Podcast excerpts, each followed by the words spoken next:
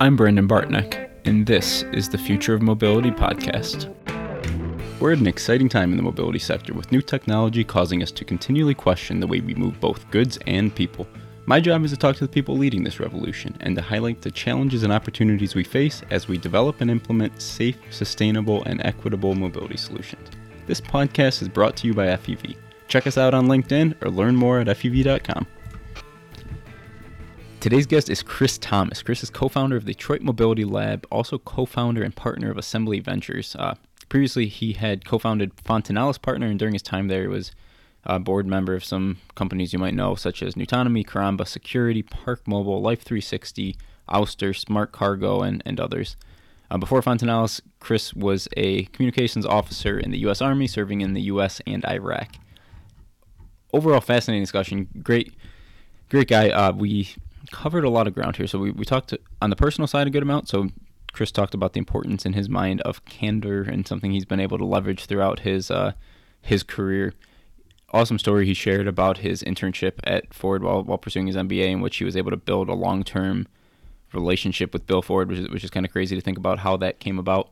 And then we also talk about the mobility ecosystem. So the way, I guess, he and Assembly Ventures are thinking about the ecosystem, he, said ISA instead of CASE, thinking about this different framework for how the, the different players throughout the industry are coming together for different mobility and transportation type applications and then also how they've structured Assembly Ventures and the way he, he pitched it as um, uniquely serve to, to serve value and provide value in, in certain areas.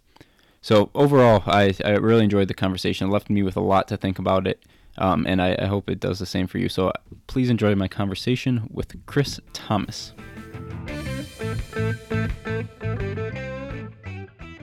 Today I'm joined by Chris Thomas. Chris, thanks for coming on. Oh, thanks for having me, Brendan. So, if you don't mind, can we start? Uh, I don't know, give, give me a 30 second kind of elevator pitch, your, your career and kind of where we are, and then we'll, we'll dive into some specific topics here. 30 seconds. I'll do my best. So, I am a working class kid uh, from Waterford originally. First, in my family to go to university at Michigan State, a couple degrees there. Turned investment banker for a couple years on the West Coast in San Francisco. Turned U.S. Army officer uh, when I joined the Army with my brother when the Iraqi war kicked off. Uh, MBA on the East Coast uh, co-founded the first firm in the world uniquely investing in mobility had a chance to be a part of lead and be on the board of some of the largest exits in the sector to date um, i then stepped away uh, founded two new entities the detroit mobility lab and the michigan mobility institute focused on building the biggest ecosystem for mobility and creating talent mobility here in detroit and around north america and i'm now co-founder of assembly ventures the first transatlantic mobility fund in the world most importantly i'm a husband and father to two wonderful little boys and uh, live right in downtown Detroit. Awesome. Yeah. I, I, will have to check the tape to see if you made the 30 seconds, but uh, nice. I, I, I, might have went over just a little bit. yeah, uh, very cool. Sounds like you've you've done some fascinating things, and I'm I'm really uh, excited to dig in here. So nice. the first thing, the first place I wanted to go is, uh, so I know when we were talking before, you'd, you'd mentioned a little bit of time in an interesting uh, situation you had in, in an MBA kind of internship of some sort at Ford. So I wanted to uh, kind of start there. Can you kind of tell the story, what, what happened there? Sure, sure. Yeah, I feel like this story has reached legendary status. I, am always asked, and it's a great story. I'm very proud of it. But it kind of speaks to, to step back, it speaks to these really unique moments in my life where I've had the opportunity to make a decision that was truly life changing. Mm-hmm. And so when I think back to like where or why I've made these decisions, there's two things that have really guided me kind of boldness and candor as I kind of engage with the world around me. One, one of my business partners, Jessica Robinson, she likes to say that I've had a career full of incredibly, you know, kind of forward thinking, bold choices that are slightly reckless. Uh, and that's probably true. And so when I think back to my undergraduate experience at Michigan State, I was working as a Senate page and the governor at the time walked through the chamber and I made it my the decision. I'm like, I want to meet the governor. So I dropped what I was doing, ran through the chamber, ran downstairs, introduced myself, that turned into an internship overseas, which gave me a great opportunity to work on behalf of the state of Michigan in economic development. Um, when I was working in banking, my brother called me late one night and said, I'm joining the Army. Just out of the blue, he was in Kalamazoo. And I sat there after he told me what he wanted to do, uh, hung up the phone, looked at my screen for about 10 minutes and called him back and said, I'm going to do this with you. Completely changed my life. When I was at Yale for my MBA, there was a school, there was a, a program that was announced with the prior uh, prime minister of the UK coming to Yale, and there was a, a huge application d- demand to kind of be a part of this class where he was teaching and proctoring. And I immediately was like, I'm going to apply. And it was by far the most amazing experience I've ever had, being able to learn, you know, from him directly and talk about these major issues. And the story when I was an MBA uh, intern at Ford is very much the same. So I showed up at Ford Motor Company. Um, I had three years of experience in the automotive industry proper as an intern uh, during the summer and was posted to Treasury working on collateralized debt obligations, which I was not excited about. And so my second day in the job, I reached out to every C-suite uh, executive at the firm, and I said the same thing. I'd love half an hour of your time to talk about, you know, why you're here, where this company's going, what questions should I be asking. And because I was the Homer State School military Yale kid, they're like, sure, you know, let's let's have lunch, let's have coffee. And one of the people I reached out to was Bill Ford. And about two weeks into my internship, I got a call in my cube. Hey, Chris, uh, this is Bill. This is Mr. Ford. Um, I got you got your message. I have half an hour. Can you come upstairs? And I was like, absolutely, I can. And so ran upstairs. Um, you know, he comes out of his office, doesn't know me from Adam. Chris, great to meet you. Appreciate your pluck. Tell me about your internship. And I said, well, Mr. Ford, I hate my internship. Uh, and here's why. And I gave him an earful for about a minute. And he laughed at me. And he's like, well, we have 29 more minutes. You know, let's have a nice enough conversation. And we had a nice enough conversation. And he's kind of shooing me out of his office. Chris, nice to meet you. Have a great summer. And he shook my hand and said, let me know if there's anything else I can do for you. And I held his handshake and I said, well, there is Mr. Ford. You can put me on the most interesting project at the company. And he's like, well, what's that? And I said, I have absolutely no idea, but you do. Uh, and that's what I came to work on. So he laughed at me again. He's like, have a nice weekend. Showed up on Monday. The guy who I was reporting to still hated me. He's, he's like, report to Mr. Ford. Uh, and that meeting turned into the ability to work on uh, the, looking at a project on the future of transportation in megacities over 10 million. And at the end of that summer, um, well, and during that meeting, Bill said, come back in a week and tell me what you think. And Mr. Ford became Bill, and this real affinity around the future of mobility was fostered. And so at the end of that summer, I said, I want to build a business, you know, in mobility. And he's like, well, what do you want to build? And I said, I have absolutely no idea, but I see the demographic trends, the technology trends. There's something special here.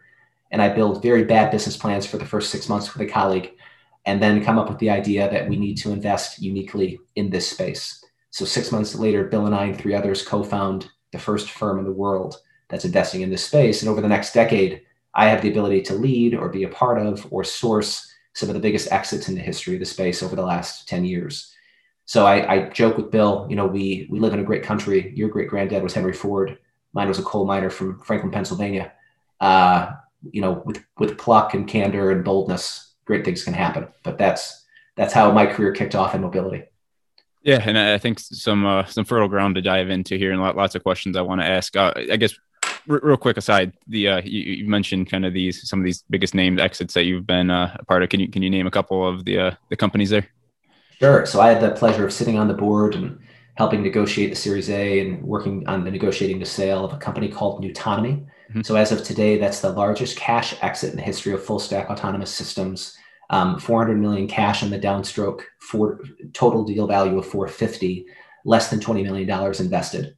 So a tremendous kind of economic return. I think more importantly the the executive team and the technology from nuTonomy is now kind of the core assets that runs something called motional which is a multi-billion joint venture between hyundai and aptiv so mm-hmm. incredibly proud of not only you know the return and what we that's what our job is to do great things from a financial return perspective, but just the prolific nature of that technology and that team.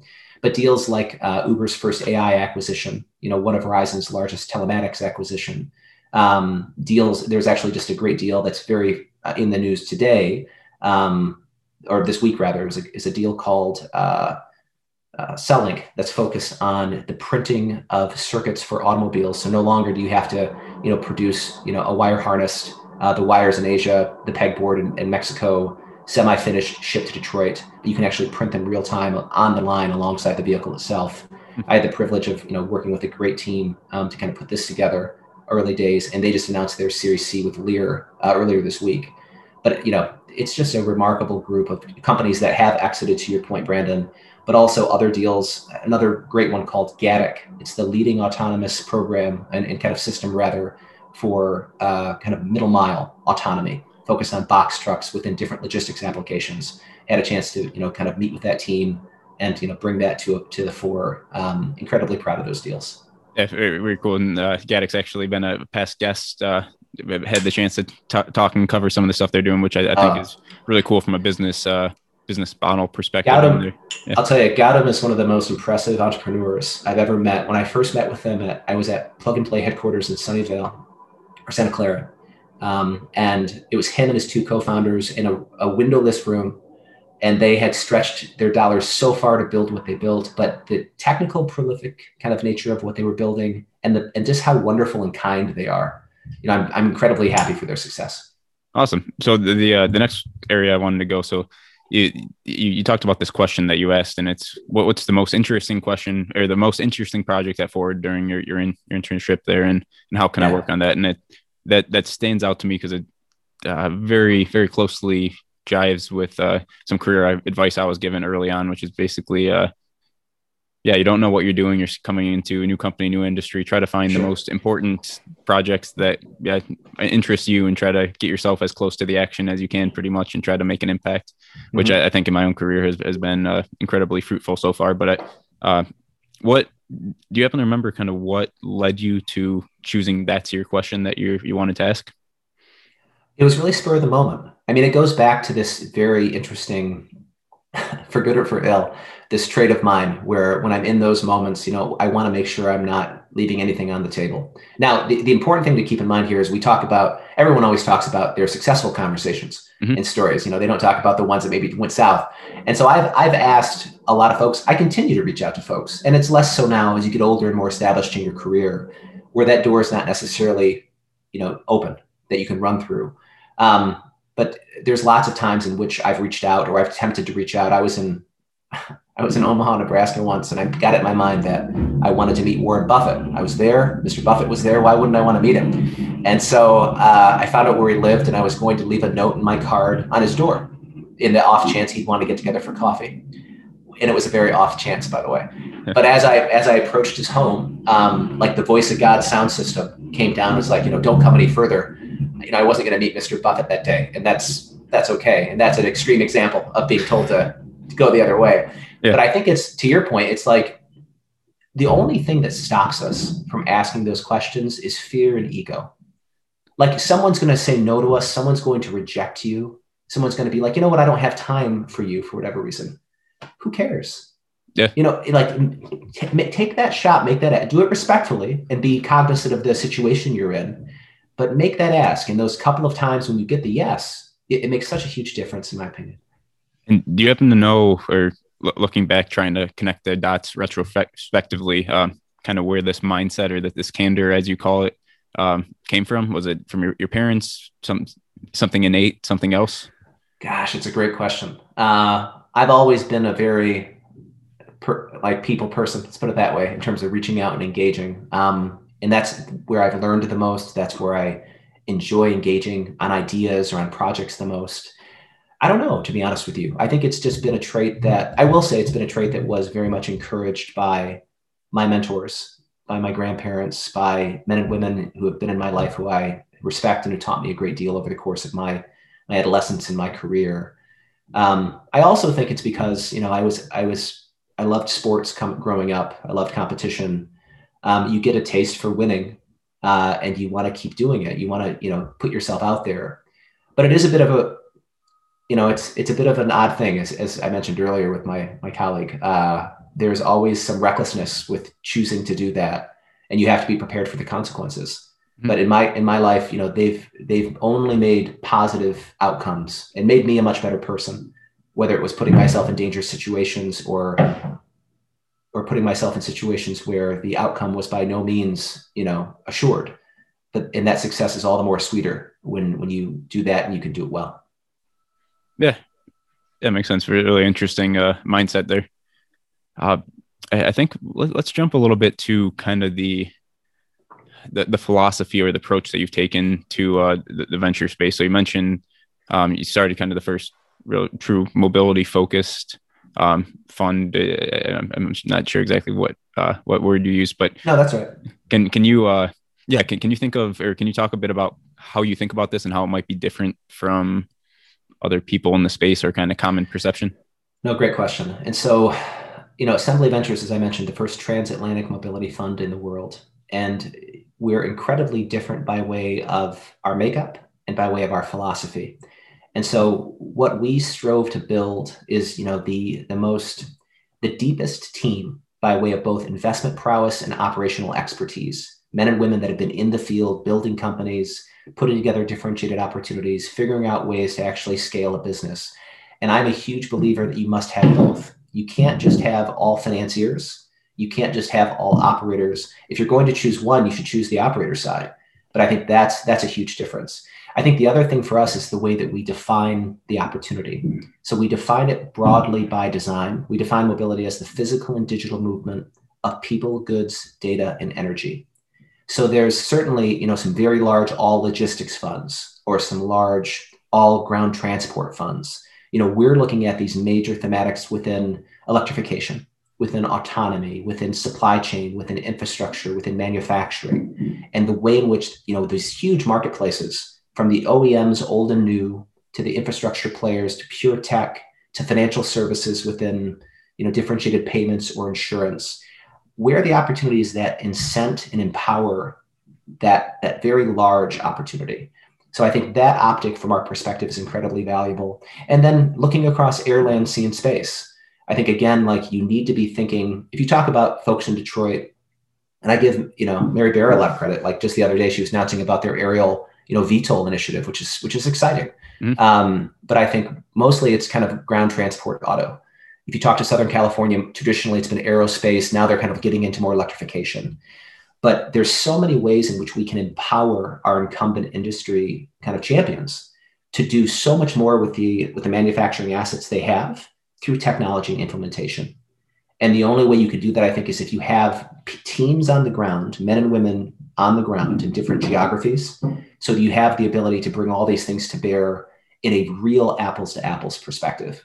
So this is what we've done, and, and, this is what we're incredibly excited about. The last thing I'd mention is I think you need to have a team that is made up of people that are really good at what they're really good at. And what I mean by that is like I'm really good at a, at a handful of things. Um, I'm much worse everything else. So I want to build a team that has these amazing attributes, and together we're much stronger. There was a great piece that was picked up by Bloomberg actually, which was a little surprising, um, focused on our operating advisors and these are made up of men like Joe Hinrichs and Philip Van Hagen.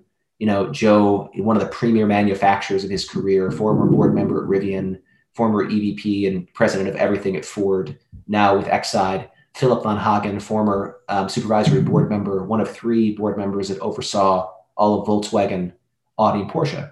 And then others like Susan Hasty and Dhani Jones and you know and Tony Potsawa. It's it's a it's an amazing group. But these men and women are just so amazing, so prolific in all the little things that they know from from different aspects of, of law to different aspects of, of technology, and they're excited about bringing that to our companies and to our team. Mm-hmm. So that's that's some of the ways we're different. So you you talk a bit about uh, the the scale and how you're taking kind of this holistic, and, in some ways I'd say it's a I forget, I forget exactly how it was phrased, but uh, more solutions focused rather than um, products folks so it's not necessarily that we're trying to come up with the best car we're tr- trying to come up with the best way to move people goods information etc which i think is a in itself a, a powerful uh, mindset to take. But uh, i guess my, my question is how, how do you see through or how do you cut through the noise and choose yeah. and prioritize and actually pick something and I, have seen this in, in the podcast itself so i started this even whether i told myself directly or not i thought ground transportation electrification automated driving that's mm-hmm. kind of that's where I'm going to be. And then I get into it and I realize, well, there's people developing the t- technology at all these different levels. There's people implementing implementing the technology, laying out the infrastructure, developing policies. We're not just sure. talking about ground transportation. Yeah, we're talking about agriculture, construction, um, marine. Right. Air, it, it, becomes yeah. There's this whole ecosystem all working together theoretically. Um, so yeah, how, how do you think about and prioritize and choose where, where you're getting your hands in and where you're trying to make an impact? No, no, it's a great question. And i think it's the it's the first question you should be asking yourself about you know why and where you're doing anything. And it comes back to mission. So you know what is our mission at assembly and why are we persecuting it? And so we to step back the paradigm that's been utilized within automotive or mobility for the last decade last eight nine years give or take is case which i know mm-hmm. you're familiar with. I'm sure most of the viewers today are you know connected autonomy shared electric we believe that framework, that paradigm is not only incorrect, it's dangerous. When you think about the future of mobility investment and how do you maximize impact and you maximize returns. So we stepped back and said, what is the right framework? What is our mission? And we put forth something that we call ISA. It begins with infrastructure as kind of the, the bedrock of new mobility systems. The systems layer, which, which kind of connects the, the physical and the digital, you know, the bytes and the atoms and the way in which they're going to work together and the applications layer, which is really looking at the ways in which you engage with, empower, and monetize the consumer. And so within ISA, we have nine main theses that we must actually check the box on to deploy capital and make an investment. And so it's it's having that framework, which is not meant to hem in, but it's meant to focus. And to your point, how do you cut through the clutter and really understand? You know, you want to invest in amazing teams. You want to invest in prolific technology one of the other big benefits we have is because we have a truly a truly unique global network within global mobility but we have deep intimate local access to the men and women that own the p&l's in these industrial centers. That's very very rare. And so by being able to put that that intel together we know what certain entities are looking for and we can help to curate and find those companies that you know would, would be would love to engage with those larger entities sooner rather than later but ISA as a framework is really where we begin. And then from there, within those nine theses, that's, that's focusing on the future of electrification. You know, from the from the utility to the smart grid to the individual electrified asset. And then thinking down two or three layers around what does it mean when it comes to charge points? What, it, what does it mean when it comes to capacity? How do we think about differentiated ways to ensure that you're not focused or not waiting five hours for a trickle charge? Um, but you can get to 80% charge in five minutes. You know, th- those things are going to be incredibly important. Thinking about it from a logistics perspective, looking at all the geospatials, air, land, sea, and space. Um, the future of manufacturing, you know, I believe is much smaller lots, much smaller volumes that at much higher margins through technology enablement, because we'll be able to do these things, you know, in a, a much, a much greater ROI perspective. And if we are producing them locally, you know, by either near sourcing or just changing the way in which we produce component parts, the second and third order effects on logistics and supply chain are huge.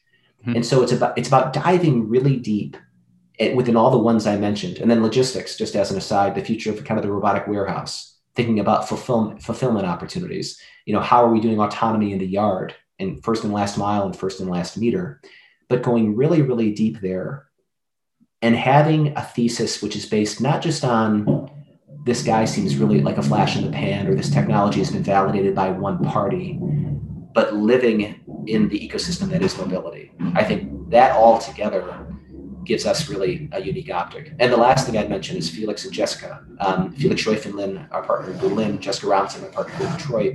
Their operational expertise what felix has done over the course of his career building huge businesses and advising large corporates around their their you know their strategy when it comes to automotive rail and mobility holistically. It's just it's incredibly exciting how we can you know tear apart an opportunity or a problem and very quickly laser in on you know this is the right team this is the right technology this is the right partnership. Mm-hmm.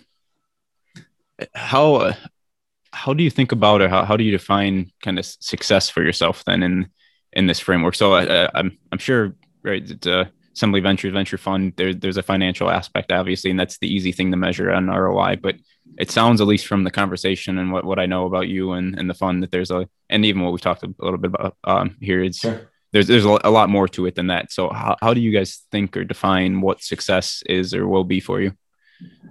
That is a great question. Um, you know, success is impact in my mind. And so, well, I will say it. I, I think there is something wrong when you're the only reason you're doing the work you're doing is because of the economic return. I think there has to be something greater, you know, and, and you can define that as how you define it. But for me, it's a it's a couple fold. I mean, for assembly to be successful, I think we believe strongly, which is a little counterintuitive, in the industrial centers of the Western world. So those places like Detroit and Pittsburgh, those places like Stuttgart and Munich, and from an economic construct, Tokyo and Busan. There's a lot of juice left in that squeeze, in my opinion, when it comes to the value of those places, the amazing people that reside in those places, and the economic opportunity. My goal very much is to invest in the most prolific companies in mobility broadly and, and the companies that are going to truly change the way the world moves. And I'm incredibly lucky, and we've worked really hard by way of our personal brands and that of what we've built to have the ability to, to invest and be a part of those companies, which is great. But the opportunity to do that here, like just for example, like you and I, Brandon, where we sit today in Detroit, a lot of people in Detroit talk about how we're going to win the future of mobility. If we don't move incredibly fast, if we don't focus on these major thematics, if we don't figure out how to partner and bring the capital, the talent, and the startups here, it's not a question of whether we win, it's that we won't even be at the table. And so for me, it's like that it's that ability to have big impacts on these places I care about. It's to work with people I care about. And I think from a second and third order effect perspective, there's still a lot of there's a lot of talk around ESG, you know, in terms of like sustainability, you know, the way in which we need to focus on different aspects of doing well and doing good. I believe so so strongly that all of our companies are going to be, you know, are going to contribute to making the world in which we live just more pleasant. And whether that's saving people's time in, in terms of their personal commute, whether that's figuring out ways to get waste out of different logistics systems, whether it's, you know, thinking about how do we move faster? Because the world's just going to continue to move faster but do so in a way in which we are present, um, in a way in which we are present. Those are those are you know highfalutin goals, if you will. Uh, but I think that we have a chance to succeed, you know, along those lines. So I imagine trying to take it a step deeper. So what, if, if you have these goals of trying to make an impact, trying to improve sustainability, improve the world in some capacity, one way to do that potentially is through the screening process, right? And you're defining the the companies oh, yeah. you're working with, and then from there, basically by ensuring the success of a company that you believe in working towards a mission that serves your uh, underlying objective theoretically you're checking those boxes. Is that somewhat in line with how you're thinking of it? It's it's incre- it's completely in line in how we're thinking about it. And then to take it a step further we, i talked a little earlier about the michigan mobility institute. So this was the first initiative of the detroit mobility lab which jessica and i co-founded. Um, this is an entity focused uniquely on creating the future talent pipeline for mobility and in a year's time with the Institute for Industry Mobility, we were able to create a new master's degree for robotics and you know certification or different programs that are upcoming around electrification, connectivity, and computer science. Why is this so important? It's because if we're going again to be, if we're going to re- not just remain but continue to be relevant, we have to create that talent here. And I live and work in downtown Detroit. I love the city of Detroit. I love the state of Michigan. I feel very lucky to be a part of you know of this this country and this Western edict in which we have the abilities to kind of go where we want to go and and help people hopefully along the way. Creating the talent in these places so that we can do this together and having the biggest funnel possible to make sure that we're seeing all of this talent, we're seeing all of the different entrepreneurial ideas that are coming in. If we're not, if you're doing that, if you're staying siloed, you're just leaving money on the table and you're leaving opportunity on the table. So I think the way you put it, Brandon, is spot on. Yeah, and it, it, look, looking behind the curtain a little bit, so it's it's interesting and actually uh, great great timing for the discussion. So we're oh, just I think this is the yeah the last last day of the first week of uh, a new role that I've taken with FEV, where I'm focused on new business development and partnerships. Essentially, mm-hmm. we have, and it, I think it's it's uh, very analogous and it's uh, yeah, it's very similar to what we're talking about here in that FEV is this uh, ground transportation, old school propulsion, and then electrification, automated driving. Like we have all of this work that we've done in these segments, and now we're trying to think, okay, how can we apply this and grow? And there's there's so much else being done beyond what what we're currently doing, and so many opportunities for impact. And so my my job in this first month is defining, okay, what's the strategy? How are we defining success? How are we? Uh, what are we going after? So, uh, yeah, you're giving so, me some things to think about. So, so to that end, and I won't hold you to this because you're in the you're in the ideation process like what's most important to you and why? Like as you think about and, and you had an amazing and I, we were talking about this before we went live here. I'm so impressed with what you built brandon. And like i think this is just an amazing forum with people from across the mobility spectrum like really interesting folks that maybe you others wouldn't weave in to these kinds of discussions. But how are you thinking about that as it relates to a company like fev and the reason i ask you this is because this is an existential question mm-hmm. that so many companies are asking themselves right now.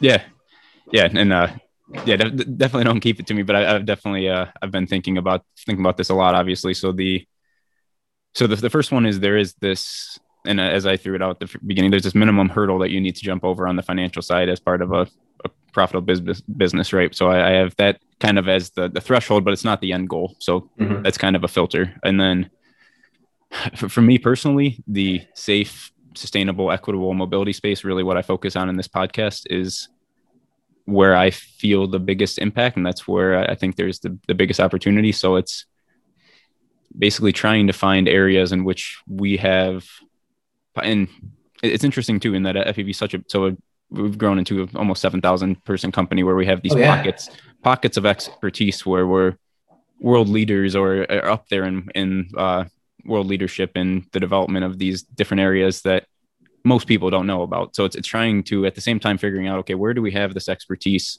And then how can this be applied to something that you can make a, a, a strong mm-hmm. case is moving the world and society in, in the right direction. So that's kind of, you use highfalutin. It's kind of the, uh, the overall North star that I'm trying to go to. And then from there, I'm trying to build out a more detailed structure, I guess but I love I love that last part, not the highfalutin part. Uh, I, I love that last part about taking what you have and maximizing what it can be.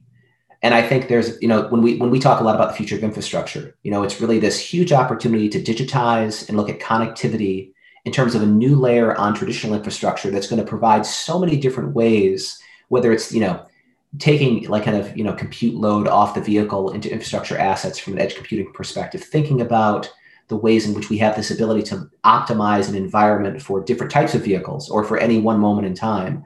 Like this these are things that there's so many attributes by way of both human capital and, and, and physical assets that can be used in new ways amongst the incumbents.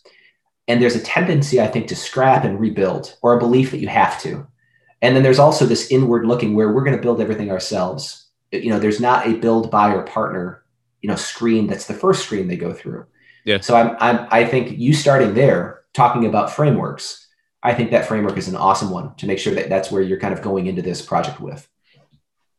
Yeah, and like, and I don't want to go too, too deep necessarily, but one one example is so we ton of battery development. We have the biggest battery facility in the world in, in yeah. Germany, and um, battery thermal propagation is a huge issue in automotive, bigger issue in aircraft. When uh, yeah. we're getting in, you mentioned Mary Barra and uh, eVTOL space, and so we're, we're finding kind of an obvious, uh, nice entry point there where, yeah, there, there's some stuff that's off the shelf, and we're I, I I'd put us up toe and toe with anyone, and um, yeah, finding areas to come and make an impact quickly, which has yeah. been a lot of fun.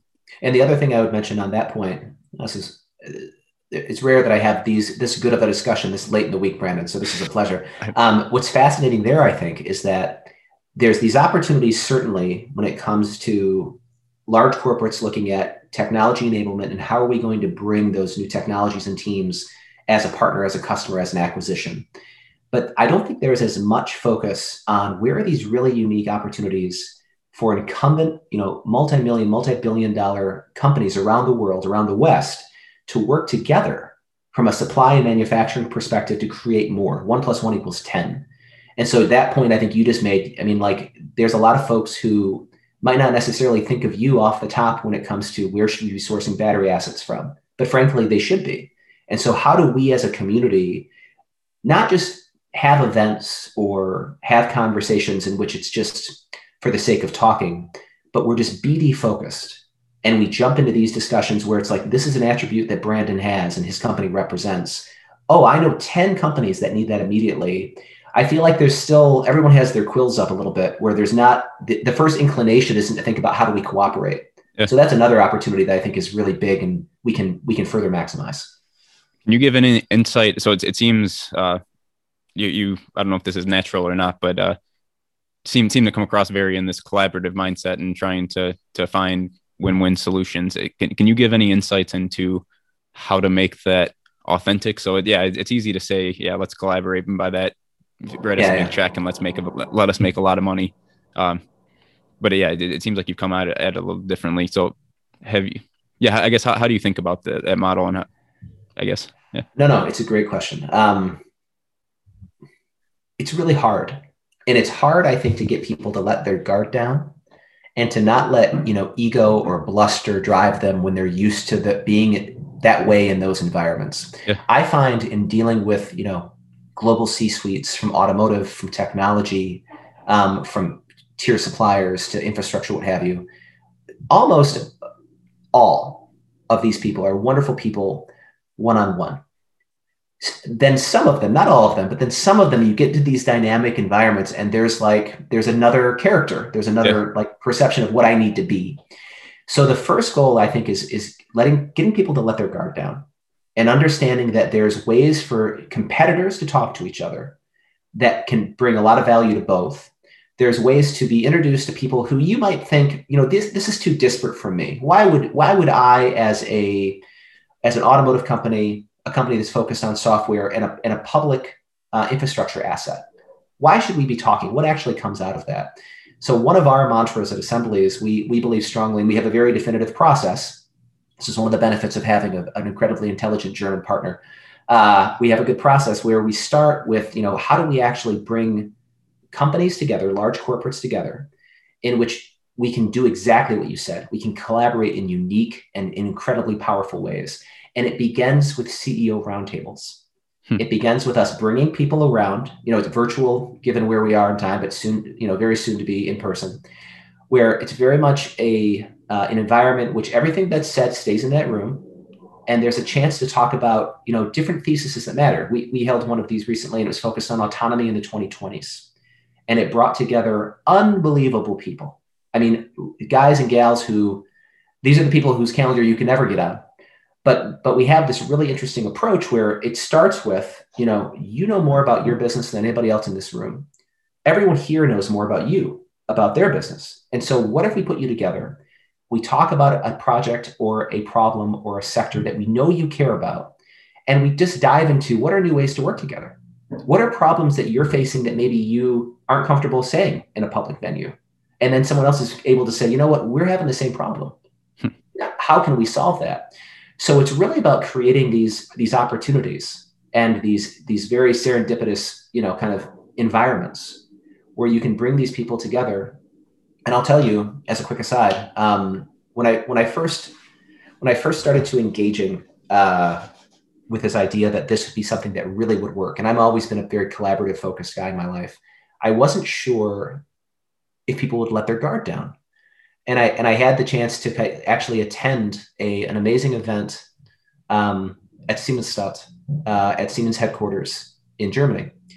And there was a breakout session in which we were talking about an interesting tender that was coming up in Hong Kong with MTR, which is their public transit authority. And it was a multi-billion dollar tender looking at an extension of their public trains assets.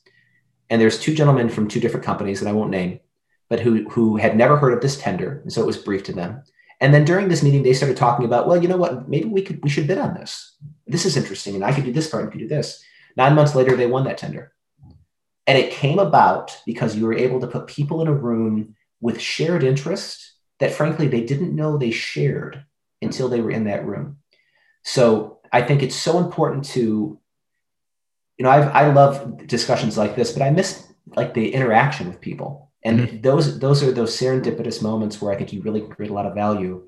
That's how we've approached it. And it's been, it's been magical. And, and I, so it's, it's something that I love doing because I love, and, and I've had a great career investing in great young companies, bringing them up, finding partners in the space, but finding large, in, you know, entities to bring together to grow value that nobody, myself included, didn't know existed until we actually were able to put them in that room that's magical so uh, it's I personally I think there's a lot of a lot of value that has been uh, driven from COVID with uh, with yeah Zoom meetings and, and mm-hmm. such, and the, there's going to be a lot of value going on later. But is it I guess is it right to say that uh, your opinion is there's certain types of conversations such as what we're doing here where there there is something kind of magical that when it's safe and uh, and appropriate to do so, it's, it's going to be critical getting people back in a couple some rooms together. It, it's critical. It's critical because of like I can't remember where I read this. It was recently, but it was one of it was a senior finance executive I said, and he was he was talking about how he went out to the West Coast and he came back brimming with ideas, just brimming with like new ways to engage because of this environment he was in. Mm-hmm. And so I think about it twofold. I think at the stages in your career, if you're young in your career and everything is virtual, there's so many insights and, and pieces of knowledge and really useful experiences that you won't have. And, and it's the human nature in us that we want to engage in these in these ways. And so that's one. But two, I think that there there's certainly things that can be done via Zoom, which are more productive. And so I think we've learned a lot about you know that there, it doesn't necessarily have to be I'm in my cube or I'm in my office, uh, you know wherever I wherever I go to my my work every day. But there are there are certain things that come with trust and that come with really kind of being inspired in a way that comes from an environment. And I'm a, and, I, and I, this is something that's it's this has been my entire life where these, as I mentioned before, these moments that if I was not in a certain geo and not in a certain place would never have happened. Um, I think those are those are human. Those are so important. And so I think the sooner this can fall away uh, and we can get back um, in every respect, the better. But I do think video conferencing and, and new technologies that are coming online, they're going to continue to proliferate. Yeah, and it seems like some useful definition of a, a hybrid working model is, is going to be yeah. uh, critical over the next year or so. Sure. So, want to uh, a couple of quick questions I like to ask guests. So, the first one: Is there a favorite book or books of yours? So, is there anything that you've read that has had a, a uh, particular impact in your personal professional life they'd want to highlight? So there's I have I have one favorite book amongst all others, um, and I actually read it once a year. And, and it's a tome. And I probably should I probably shouldn't, but I can't help myself. But it's called Once an Eagle, and it's a book by an author who's been lo- largely lost um, to a lot of contemporary readers called Anton Myrer. But it's this amazing epic about kind of two army officers that are juxtaposed. One is the embodiment of kind of the the honorable uh, soldier, and the other is is someone who uses men as cannon fodder. Um, but it's such a deep introspection, I think, on how to lead and why to lead and the importance of living the examples you want to set and the importance of understanding that you know we're all sinners and we're all we all make mistakes but redemption comes in what we do next you know how do we how do we how do we look every day and we don't compare ourselves against some unattainable goal but every day we say i want to be better than myself yesterday and if we do that, that's gonna that's really special. But it's an amazing book. I highly recommend it. I always start in the Fourth of July with an old fashioned. Uh, well, later in the day uh, with, with, an old fashioned and, and once an eagle. Um, but it's been incredibly impactful in my life. Cool. I'll have to check that out. Uh, anything else that you, you want to share? I mean, no, no obligation, but uh, any other books or, or thoughts, ideas that uh, particularly stand out and has have had a big impact on you? the other well one thing i would just kind of this is more of a an all-encompassing comment is just the importance of reading and so like diving incredibly deep into the issues of the day to be well-rounded and kind of going back to the mobility discussion discussion understanding all these macro and micro effects that are influencing why the world is the way it is. Mm-hmm. so i'm actually in the process right now of reading the memoirs of ulysses s grant um, which is an amazing read uh, with regard to his life, there, there's no more unlikely story than Grant. I mean, and it's a true American story with regard to like where he came from, you know, literally almost homeless selling firewood on the streets of, of Kansas City uh, to becoming, you know, the general of the armies and the president of the United States. We, again, we live in a great country yeah. where these things are possible, but diving deep into the minds of men and women who have changed the world with their actions, but who have done so with a greater goal in mind. Kind of Brandon, going back to what you're talking about, like it's great for us to be, you know, producing goods that provide great jobs for people and, and make our communities better and safer and more, you know, more profitable and all the rest. But what is the what is the better, greater impact we want to have? And I think I love stories like that. Yeah, very cool. And actually, it makes me think of another question I wanted to to quickly get your thoughts on. So, this uh, looking at trends. So one one thing that sticks and has been kind of a recurring um, theme on this podcast is this debate on electric vehicles, and I'm yeah. I, I'm of the the opinion that there's a a ton of benefit. There's a lot of work, great work being done. There's certainly there's great applications right now. Last mile, um, some taxi services, etc. There's some fantastic applications for electric vehicles. However, the uh, the approach of simply take a conventional vehicle, swap it out for a battery pack, do all the mining, um, all, all of the energy that goes into creating 100, 150 yeah. kilowatt hour battery packs and do nothing about improving the the ways in which we're getting around using lighter vehicles being smarter about where you need the range where you're not like if we if all we do is just swap conventional for battery electric as soon as possible i, I don't i think we're doing a disservice yeah so i say that where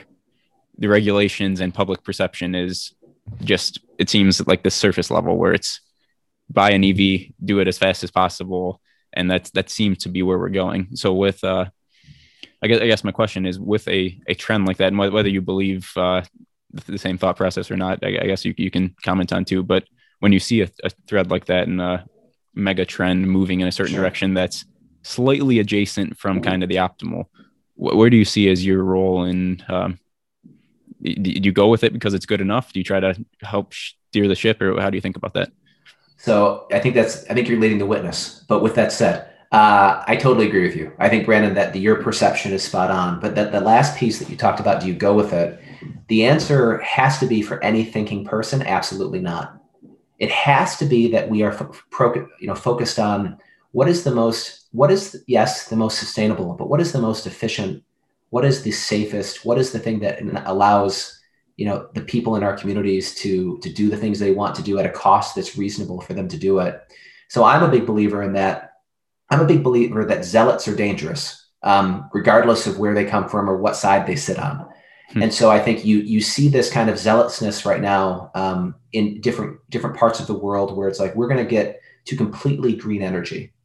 Well, if, if that is truly what you're proposing, and you're saying we're going to get rid of all of conventional energy, including nuclear, um, it is impossible to power many of these nations around the world if you did that. But people are putting it forward with a zealousness that is not bounded in reality. I think the same comes with electrification. I think the future of automotive is electrification. I also think there's incredible use cases for hydrogen. I also think we're going to see, you know, hybrids for a long time for a variety of different use cases and reasons. And so, you know, and I think if we are going to talk about electrification holistically, we're not talking nearly enough about the grid. We're not talking nearly enough about actually energy generation at the generation point around storage, around transmission.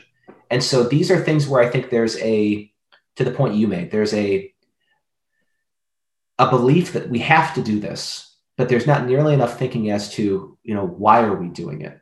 And so I think that we need we need to step back, util, utilize all the technology we have at our disposal, and yes, go toward the right direction. Point at a target and say this is our target, but don't do anything in a knee jerk way because you know it's been adopted as a religion. Yeah. I think to the contrary, we have to do things because they're they're they're sensible, they're scientific, they uh, provide the the most you know kind of value to the consumer as well as to the manufacturer, and we're leveraging all these amazing assets we have around us. So I think I couldn't agree with you more. Gotcha. Yeah, and I appreciate the perspective, and it's, it's uh I guess also also in practice a lot more uh, challenging than it seems because yeah definitely the easiest thing is to jump on the mo- on the wave and ride the momentum but uh, yeah. yeah I appreciate it. So the last last kind of real question I had so you had mentioned uh, developing a team with uh, particular strengths and leveraging it. So I'd, I'd be curious I ask every guest uh, what is something uh, what, what's a personal strength of yours that you've identified and been able to leverage Wow. So I think that one thing I often say, and I truly believe it, is that candor will save the world.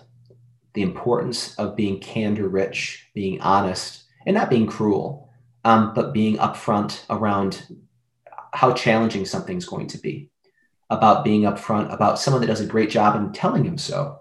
Um, you know, one of the great things I loved about the military, and it's a it's a much maligned institution, especially by those who have never who have never had the opportunity to serve is that it's truly a meritocracy. It's the most it's the most equal entity in the United States by way of you rise or fall purely based on your attributes and your and your work ethic. And so I think being being candor rich so as to cut to the quick, so as not to waste time. Um, and again, doing so in a decent way, you know, engaging with people and, and not telling them that their idea is stupid, um, but telling them why I don't agree with it, you know, and being upfront about that. I think it's such an important trait. And so, for better for worse, and it goes back to your earlier question, Brandon, about a desire to always focus on a collaboration, a desire to make sure that you know the people that are doing the work are are the ones that are rewarded and being held up as equals with them. Like that's something that is always pervaded my my life, coming from a working class background to what I'm doing now. And so I think if you're if you're candor rich, you'll always serve yourself, you know, better, but you'll also serve better everyone around you mm-hmm. um, by getting to things quicker rather than just selling hot air, which nobody's buying. Yeah, and it, it seems like maybe there's, and I, I don't know if this was uh, consciously built up over time or whatever, but it seems like there's kind of a suite of skills that come along with that to make it effective. So yeah, you mentioned doing it in the right way, tact, being effective as a communicator, being able to choose the right words and tones, having the right, right body language and, and stuff, yeah, all kind absolutely. of enabler to make that uh, effective, right? And I think, well, and the other thing I'd, I'd, I'd, end with is I think also being willing willing to say hard things because they need to be said. Mm-hmm. And this is a, that's a tough thing. It's it's tough to tell someone who is completely enraptured with an idea that you think it's wrong. It's tough to go against everybody saying we have to do this because it's the right thing to do for whatever reason, if you truly believe it's not. And so speaking truth to power and, and being true to yourself, like that is, it's a tough trait to, for anybody. I don't care who you are. It's a tough trait to really embody all day. But the more that you can, the better you'll serve yourself again and, and everybody around you. Yeah. Awesome. So, uh, Chris, really appreciate the time. This has been a, a fun discussion. I, uh, I'm definitely going to be walking away with a lot to think about, which I'm, I'm looking forward to uh, reflecting on. So, before before we leave though, uh, wanted to to leave the door open for a couple of things. So first of all, I'll I'll link to your LinkedIn page, Assembly Ventures website. Um, is there any place else that you would point people who are interested to learn more about what you're doing and what we talked about here? And then also, sure. just if if we missed anything or if you wanted to leave any uh, any last thoughts, feel feel free. Oh, that's really kind. Yeah, please take a look at LinkedIn. Tremendous activity there. I actually wouldn't go to our website. It's more of a, a landing kind of holding page right now, but I would go to our Medium. And we've put forth a tremendous amount of white papers around, you know, around the ISA framework, breaking out mobility 4.0, how we think about each of the individual segments, um, you know, the announcement around our operating advisors. But it's an incredibly, especially for mobility nerds, uh, our readership is through the roof. Um, and so, but we have, in all in all seriousness, we've had an amazing response to these pieces, and I think it's because people are just so hungry for not not something new, but something that better encapsulates where we are and where we need to go. And we think we've done an amazing job, and our broader team has done an amazing job in putting those together. Um, no, I mean, I think other than that, my biggest goal always is to meet with incredibly wonderful and ambitious and intelligent people who care about moving the world. Our mantra is partnering with the people that move the world, and that's everything. It's all aspects of the people we engage with, especially the young companies that we'll be investing in. Um, so if you're around Campus Martius and you want to grab a beer, uh, count me in. You know, if, if there's and, I, and we'll be back on the road here soon enough. I truly look forward to having a chance to meet, um, you know, the next generation of those that are going to move the world. Awesome. Well, yeah, like, like I said, Chris, we really appreciate the time and what you're doing, and uh, yeah, looking forward to talking further. Thank you, Brandon. I appreciate it. The Future Mobility Podcast is brought to you by FEV. For more than 40 years, FEV has been a global leader in the development of mobility solutions for the transportation industry. With a team of experts passionate about innovation through the design, development, integration, and validation of turnkey vehicle and propulsion system technologies, FEV is your partner for the development of future mobility solutions. I'm your host, Brandon Bartneck.